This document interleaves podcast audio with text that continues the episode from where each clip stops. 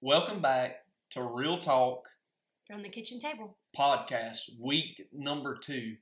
So we've had some fun since our last uh, podcast episode. Lindsay, would you like to tell everyone um, what happened Sunday?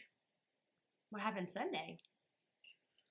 So we were back on the road, kind of the first time since quarantine, uh, official road trip and evangelism, and uh, we were going to see some of our friends up in Rogersville, Tennessee, and we left. Lindsay asked me what the weather was.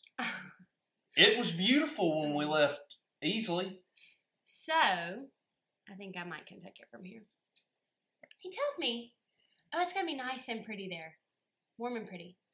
Okay, so I get excited, like you know we're on the road to the drive-in service. So I put on my short sleeve summer dress. Not only was it short sleeve, but you women will appreciate this. It was also a maxi dress, very long, lots of material, but thin. So I was excited. Whole way up, it's beautiful, just like it was here at home. We get about 30 minutes outside of the Beach Creek area.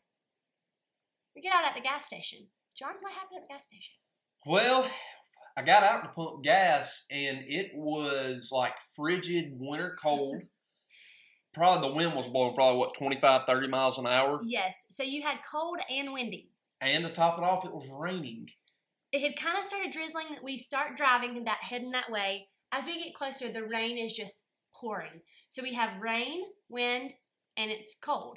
So it is a driving service, but we still had to get out to sing, and he had to preach um, because everybody else was in their cars. Thankfully we had a friend there that had a jacket for lindsay 'cause, i mean she's short sleeve she's bless her heart she's out there freezing I would have probably frozen out there. And so thankfully, I got the jacket. And guys, I get out of the car, put the jacket on. This is the part the women will appreciate. The dress, soaking Oh, wet. man. There was so much material. so the bad. the water was standing so heavy. The wind is blowing like I couldn't control it all. And so, needless to say, that was a fail. but Was we had a fail. great service though It was a wonderful service. I don't Service care was how great. cold it was or windy or rainy. It was the Lord met with us. So, it was So, wonderful. But to all you guys maybe have a girlfriend husbands uh make sure you double check the weather before you leave double check that you're not checking the weather in your hometown. because it was nice when I left here. I just took for granted we were going to get two and a half hours up the road, and it was completely changed. Mm. So, well, let's talk about today's topic, Lindsay. That was a. Uh, I felt like we needed to share that. Maybe that was a was a little good word one. of wisdom for everybody. That's a good one. Um, where I'm going to read today out of First Samuel chapter number six, and the Lord kind of brought me by this passage, and I want to deal, or we want to deal today with looks that can kill, things that come into our life that can harm us of what we're focused on. The Bible says in First Samuel six, verse number nineteen. I'll just read a portion of the verse. And he smote the men of Beth Shemesh because they had looked into the ark of the Lord me and Lindsay's both been to Israel, and we understand that the Ark of the Covenant in Old Testament time, it was a very holy thing. It was where the presence of God dwelt in the tabernacle and uh, ended up in the temple. And uh, if you were to look at it, if you were to touch it, God would kill you because it was just that holy of a thing. And as me and Lindsay began to talk, I believe and we believe that there's a lot of things that people are looking at that can kill you spiritually and can kill your motivation, can kill your drive in whatever you're doing. So the first one we kind of want to look at here is looking at our difficulty. Our pastor has always said something that's really helped me.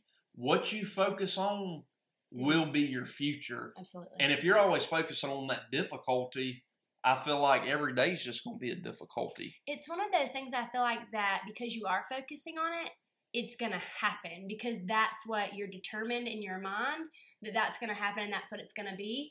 And so I feel like it's one of those things that even if it the difficulty might not be occurring that day, it's going to be in the forefront of your mind. So you're going to step into that difficulty that day. You're going to make it be present. and you let the the devil he always wants us to see our difficulties he wants us to see our problems and it may not be an external problem sometimes it's internal problems anxiety depression whatever it may be if you focus on that long enough and you really hone in and you try to live your life trying to push that stuff out all the time and try to really run away from it, I guess, if you will, there's never victory to be found. Right. I feel like there's a time when you have to face your difficulty, but you can't look at the difficulty. Exactly. And I don't know if that really does that make sense? I guess let's kind of explain that. Maybe help me try and explain that. The So power of the difficulty. Right. So you're going to have to face it. It's just like if you were in battle or things that you're up against, you have to face it and overcome it. But when you just look at it and choose not to do anything about it, it's literally just standing up against you, looking eye to eye like this. And that is going to defeat you if you continue to look at the difficulty instead of rising above it and overtaking it yourself. One of the greatest things I heard. Wait, not yourself. Let me take that back. Sorry to interrupt, Johnny. No, you're good. Don't take it yourself. Let the Lord help you overtake your difficulty. Exactly. One of something I heard this week I thought was awesome and really powerful. I heard a, uh preacher he was talking about when the disciples were on the sea. Mhm. Their problem was on the outside. It was the water. It was the storm. But when they started getting in trouble is when their problem got inside the boat. Mhm. And a lot of times when our problem really gets inside of us, that's when we begin to sink.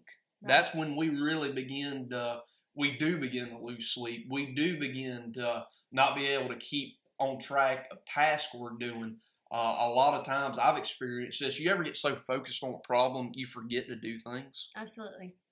And if you let, if you are so focused on that difficulty, and sometimes difficulties they are hard and they do cost a lot and they can cause a lot of pain. But it's in one of those times where we have to take our eyes off the storm, if you will, and put it on the man that's at the back of the boat, and that's Mhm. Jesus. hmm And you think about how difficult of a time that was, but like you're saying, it was outside of the boat, but then it got into the boat. Same with us. It's outside of us, but then it gets into us. And that's where emotions come in play. That's where your well being, everything completely is run by that difficulty because, like we were talking about, you're focused. Now it's in your emotion. And so you're honestly just overwhelmed because you looked at the difficulty. And something we have to remember the devil uses the biggest thing he uses is fear Right. against us. You know, I imagine as those disciples were on the ship, they didn't realize who was in the back of the ship. Hmm. What we have to realize is God lets difficulties come into our life to grow us spiritually, to increase our faith. And sometimes we, me and Lindsay, even have difficulties in our own life.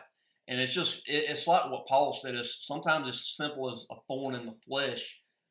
But why don't we focus in our difficulties on what God is trying to pull out of us in that difficulty? Does that make sense? It does. So instead of looking at the difficulty, look at what the Lord's trying to do through the difficulty. So growing you, strengthening you, see what is going to benefit. It's almost like finding the silver lining, Exactly. or you hear that saying, or finding the positive in everything.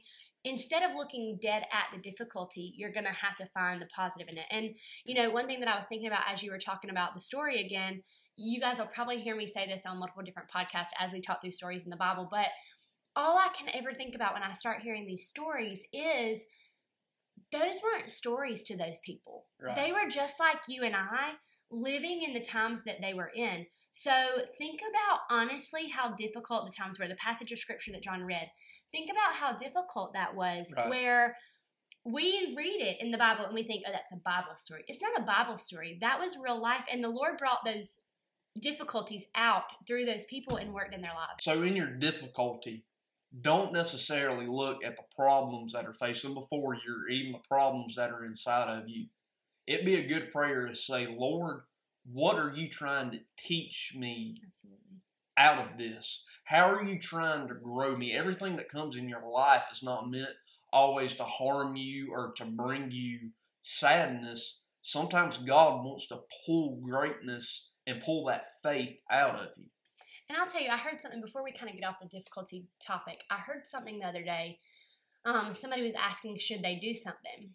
And the statement was back, don't always do what's easy, do what's hard Right. sometimes. And so I think that the Lord does put these things in our life for a reason, and we've kind of said that. But sometimes you have to tackle those difficulties and take them head on, face to face, and face the hard things. Well, I believe I believe even in today, and we'll move on after this. Nobody likes the process anymore. Nobody likes going through the hard things to get Right. to a better place. Because it's hard. It the difficulties are difficult. Right. And we don't want to face that. We want to live easily. We want things to come easy. And clearly, we're not saying anything. We have been there Yeah. mm, all the time. Oh yeah. But I feel like it's something that we all can learn from that we have to stop looking at the difficulties. I agree. Secondly, not only looking at our difficulties, but one I really want to talk about today is looking for acceptance. If there has ever been a time in this age we live, everybody is looking to be accepted by everybody. I'm gonna before we even get on this, I'm gonna go ahead and tell you, if you read the Word of God, everybody didn't like Jesus. Mm. And everybody's not gonna like you. Everybody's not gonna like me. Everybody's gonna like Lindsay though.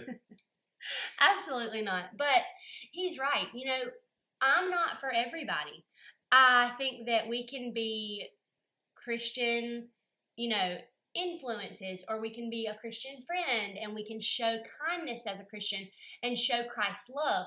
But I may not be for everybody. We all might not be, you know, best of friends. But deep down, what does our flesh want? We want to be accepted, right?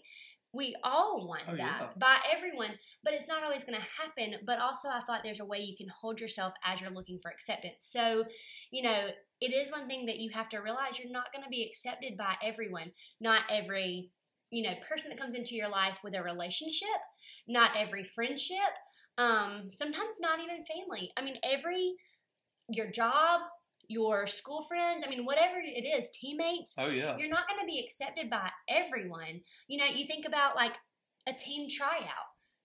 One coach may like you, someone may not. You know, it's things like that. You're not going to be accepted by everyone, but you also cannot focus and keep your eyes on solely looking at that acceptance. And if we base our life on how people accept us and how we're accepted by everybody, we're going to run ourselves to death. Trying to please everybody. And you see it so much, especially in young people, people our age, they're trying to get the nicest new thing. They're trying to wear the nicest new clothes, and I don't think there's anything wrong with that stuff.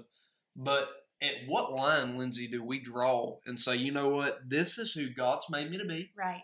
This is who the qualities God's given me, and you attract the crowd that you can affect and that you can help. So there's a lot of people, young people our age, that they're looking for that acceptance. They're looking for, especially social media, I guess, where Mhm. everybody's looking for for that acceptance. And I just it burdens me to see everybody running around. You know, God created you to be you. Right. And that's been like one of my life mottos. You're not going to please everybody. You're not going to make everybody happy, and Right. that's okay. I think one thing I was thinking about, and I don't know why crazy things come in my head, you know that, but it's almost like if you're trying to look for acceptance from everybody that you come in contact with, it's like looking for the golden ticket from Charlie and the Chocolate Factory, Willy Wonka. I don't know where that came from, but it's like looking for the golden ticket, and only one person, you know, or a few people are going to find it. You, it's kind of backwards almost Yeah.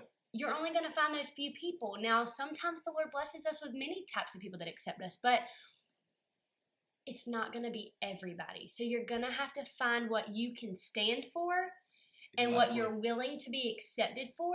And then when you stand for that thing, stand boldly in knowing that whether people accept you or not, you're going to stand for it. God made you, like we said, to be you. Right. So you operate in the gifts God's given you. Absolutely. God's got a plan for your life. God just didn't save you. God just didn't create you for you to sit on the shelf. Mhm. God's given you specific things for you to do. And don't feel discouraged if everybody doesn't accept you, everybody doesn't flock to you. Right. God's got a plan for you. Mhm. Also, we want to talk about looking at our Mm. failures. That is one of the biggest things that I think stops people from getting from point A to point B. Absolutely. Because failures can put you to a halt.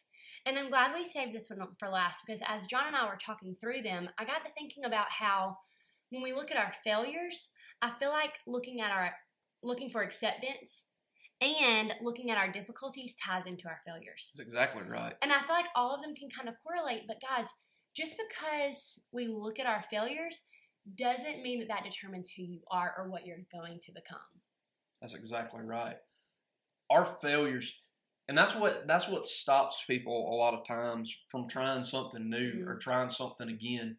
What is it that can come into your mind right now that you know you just flat out failed at? I mean, you draw, I, it just you failed, and the devil uses that against us to say, you can't do nothing for God.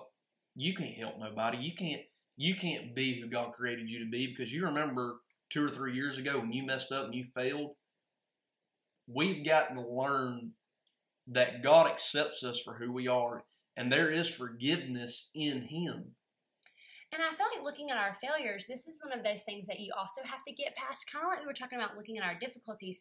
I feel like the difficulties you have to face head on, kind of grab them by the horns per se. But with looking at our failures, I feel like you have to put those behind you. Instead of facing them dead on, they have to be behind you, but you do have to overcome those failures because if you don't, you're going to be stopped by them. You're going to be affected by them because you're not going to feel like you can be successful. None of us want to fail. We want to do well. We and want nobody to likes the feeling of failure. Absolutely not. But you're going to have to put it behind you, knowing that you can succeed over the failure. Exactly. And if you look at that failure, and just like Lindsay said, you face that thing all the time, and it's all you think about, there's no way you're ever going to be able to get to that next level in Right. whatever you're doing, not only, you know, serving the Lord. And I feel like there's a difference there with facing the difficulties and looking at those. You have to look at those and work through those. Exactly. Whereas with the failures, if you've already failed, there's nothing to work work No. through. So instead of concentrating on those and just looking at them, looking at them, looking at them, put them behind you and figure out how to overcome that failure. So I feel like there's just a difference. It's almost like, you know, John said this whole topic is looks that kill. So this is things that we look at, but it's funny when you break down difficulty, acceptance, and failures, we look at them all differently, but they affect our lives Exactly. in totality, but also in different ways. Well, even just what you said a minute ago, the looking at our difficulties and looking for acceptance, those are present things. Those are things we're facing in our everyday life. Our failures, that was yes, that was yesterday's Mhm. stuff. We need to leave the past in the past because our past shouldn't determine our future. And if we let our past determine our future, then that's where we're going to stay. We're going to stay in the past. Right. And you think about, like, think about it, even being in school, or I was trying to think of a good example of the failure, but all I can think about really is a grade because I feel like we've all experienced a grade. Yes. So think about something that you made a great grade on, maybe even a 100 with, you know, a smiley face, right? So you want to show everybody you're Time out, time out, time out. I got a question. Do you put sticker? No, Lindsay said, you know, she everybody knows she's a teacher. Do you still put the smiley face stickers on your on your papers? I do. I I, just, I'm sorry, my ADHD kind of hit. I just needed to know that. I draw them a lot of times, but yes, I do.